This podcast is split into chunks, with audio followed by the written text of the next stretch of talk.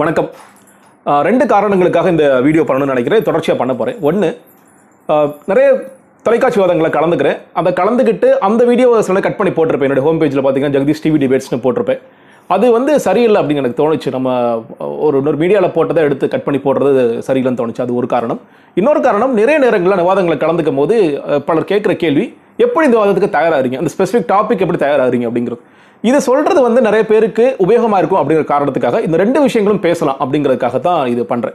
So முதல்ல ஒரு விவாதம் போன பிறகு அந்த விவாதத்தில் நான் முன்வைத்த கருத்துக்கள் இல்லை முன்வைக்க தவறிய கருத்துக்கள் அது ஒரு பக்கம் இன்னொரு பக்கம் இதுக்கு நான் எப்படி தயாரானேன் அப்படின்னு ரெண்டு விஷயங்களையும் தொடர்ச்சியாக பேசணும் அப்படிங்கிற நினைக்கிறேன்.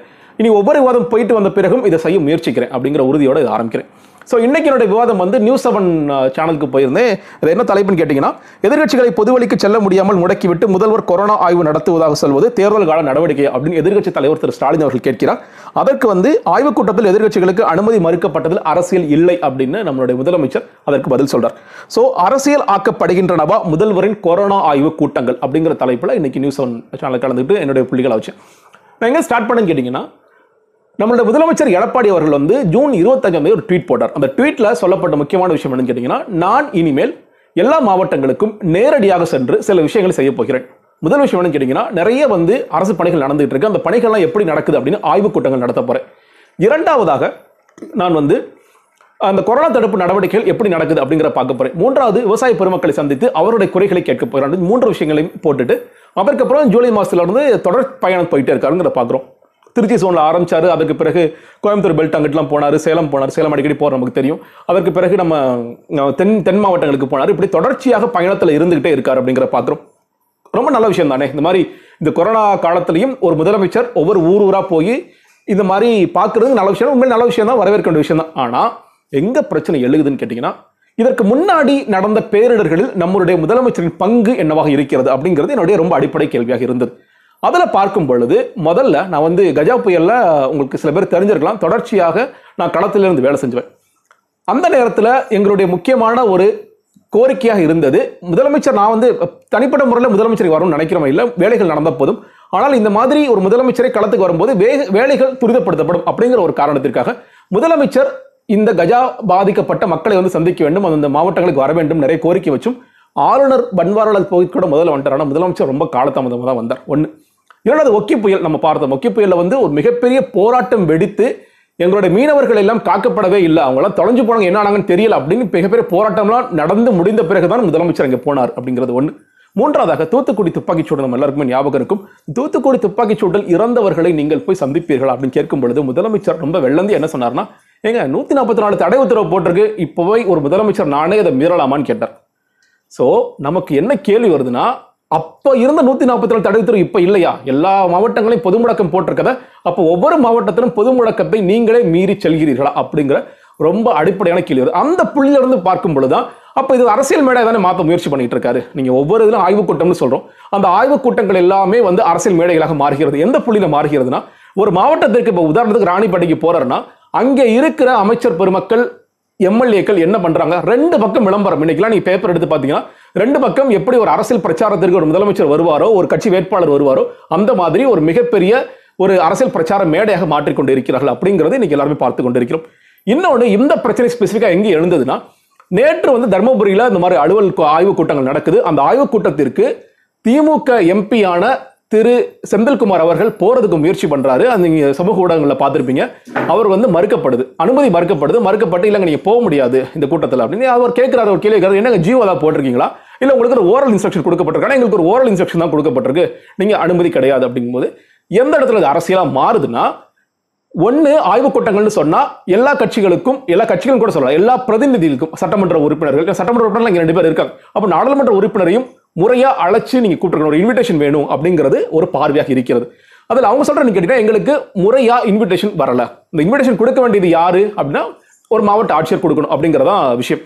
இப்போ நம்ம விசாரிச்ச வரைக்கும் என்ன சொல்றாங்கன்னா முதலமைச்சர் கலந்து கொள்கிற பல கூட்டங்களும் எப்படி நடக்குதுன்னா அந்த கூட்டத்தில் யாரெல்லாம் கலந்துக்க போறாங்களோ அவங்க எல்லோருமே இரண்டு நாட்களுக்கு முன்னாடி அவங்க கொரோனா டெஸ்ட் செய்யப்பட்டு இந்த கொரோனா டெஸ்ட் நெகட்டிவா இருக்கிறவங்களுக்கு மட்டும்தான் அங்கே அனுமதி கொடுக்கப்படுகிறது அப்படிங்கிறது.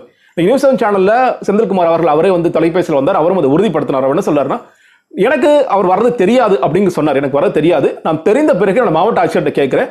அவங்க என்ன சொல்றாங்கன்னா சார் கோவிட் டெஸ்ட் எடுத்துட்டு நீங்க வாங்கன்னு சொல்லி சொல்றாங்க. எனக்கு இருந்த கால நேரம் ஒரு நான்கு மணி நேரம் தான் அதில் எப்படி நான் கோவிட் டெஸ்ட் எடுத்துட்டு போக முடியும்? அப்படின்னு ஒரு கேள்வியை முன்வைக்கிறார். ஸோ இது அரசியல் ஆய்வு கூட்ட அரசியல் கூட்டங்களாக மாறிக்கொண்டிருக்கிறது. ஆய்வு கூட்டங்களாக நடக்கல அப்படிங்கிற பார்க்குறோம் இதே மாதிரி இன்னும் பல மாவட்டங்களில் திமுக சார்ந்த நாடாளுமன்ற உறுப்பினர்களுக்கும் சட்டமன்ற உறுப்பினர்களுக்கும் அங்கே வர்றதுக்கு மறுக்கப்படுது. அவங்களுக்கு முறையான அழைப்பு இல்லை. அது மாவட்ட ஆட்சியரோட தவறாக இருக்கலாம் அப்படின்னு சில பேர் சொன்னாலும் ஒரு சிஎம் மீட்டிங்கில் யார் கலந்துக்கணும் கலந்துக்க கூடாதுங்கிறது நிச்சயமா சிஎம் ஆஃபீஸர் இருக்கணும் சிஎம்ஏ டிசைட் பண்ணுவாங்கன்னு பார்க்கும் பொழுது இதை நிச்சயமாக அரசியல் மேடையாக மாற்றுவதற்கு நம்முடைய முதலமைச்சர் முயற்சிக்கிறார் அதிமுக பிரதிநிதியாக முயற்சிக்கிறார் என்பதில் எனக்கு எந்த விதமான மாற்று கருத்தும் இல்லை.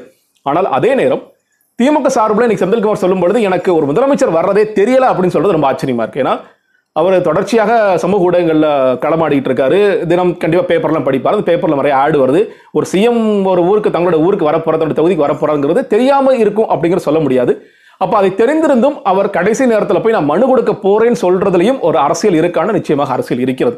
இன்னைக்கு என்ன பிரச்சனைனா இந்த கொரோனா காலத்தில் ஆளுங்கட்சியாக அரசாங்கமாக இருக்கிறதுனால் ஒரு முதலமைச்சர் பல்வேறு ஊர்களுக்கும் போய் தன்னுடைய அரசியல் பணிகளை அரசாங்க பணின்னு சொல்லி அரசியல் பணிகள் செஞ்சுட்டே இருக்காரு. ஆனால் இந்த பக்கம் திமுக அந்த வாய்ப்பு இல்லை இன்னைக்கு. இப்போ ஒன்றரை ஓம் வாங்குற கூட்டமே இந்த ஒன்றரை வாங்குற திட்டமே ஒரு களப்பணி கூட்டமாக இருந்திருக்கலாம். எப்படி வந்து நமக்கு நாமே போனாரோ ஸ்டாலின் அவர்கள் அதே மாதிரியான ஒரு கூட்டமாக இருந்திருக்கலாம். இன்னைக்கு அதற்கான வாய்ப்புகள் இல்லை அப்படின்னு பார்க்கும் பொழுது ஒரு பக்கம் என்னடா இவங்க ஸ்கோர் பண்ணிட்டே இருக்காங்க நம்மளால ஸ்கோர் பண்ண முடியலை அப்படிங்கிற ஒரு அரசியலும் இதில் இருக்கிறது என்பது எனக்கு மாற்று கருத்து ஸோ இந்த மாதிரியான விஷயங்கள்லாம் நான் முன் வச்சேன். இன்னொன்று என்னன்னு கேட்டிங்கன்னா நான் முன்வைக்க முடியாத ஒரு விஷயம் என்னன்னு கேட்டிங்கன்னா இன்னைக்கு முதலமைச்சர் வந்து இவ்வளவு கூட்டங்களுக்கு போறதுனால என்ன நடந்திருக்கு? ஒரு கொரோனா தடுப்பு நடவடிக்கைக்கு போறாரு. அதனால கொரோனா குறையுதா அப்படின்னு கேட்டீங்கன்னா அது மாதிரி நடந்த மாதிரி நமக்கு தெரியல. விவசாய பெருமக்களை சந்திச்சு அதுக்கு என்ன நடவடிக்கை? அவங்க சொன்ன குறைகளை நிவர்த்தி பண்றதுக்கு என்ன நடவடிக்கை எடுத்துக்கான நிவர்த்தி ஒன்றும் நடத்து மாதிரி தெரியல. இன்னொன்னு இந்த மாதிரி ஒவ்வொரு ஊர் ஊரா போய் அது அரசியல் மேடையை மாத்திரக்கு பதிலாக செக்டார் வைஸா சில மக்களை சந்திக்கிறது சரியா இருக்கும். இன்னைக்கு நம்ம பார்க்குறோம் ஆஹ் இன்னைக்கு பூ விற்கிறவங்க எவ்வளவு பெரிய பாதிப்பு ஏற்பட்டிருக்கு நம்ம பார்க்குறோம். எம்எஸ்எம்இ செக்டர் எவ்வளவு பெரிய பாதிப்புகள் ஏற்படுத்திருக்குன்னு பார்க்குறோம். அப்ப அவர்களை அழைத்து அவர்களுக்கான பிரச்சனை என்ன அதற்கான தீர்வு என்ன என்பதை நோக்கி அவர் போயிருந்தாருன்னா சரியா இருக்கும்னு நினைக்கிறோம். இது நான் வந்து வைக்க முடியாத ஒரு புள்ளி.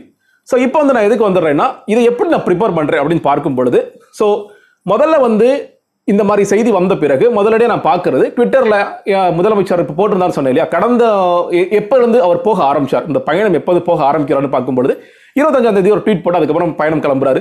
என்னது ஊருக்கு கிளம்புறாருங்கிறது செய்திகள் கூகுள் பண்ணால் செய்திகள் நிறையா வரும்.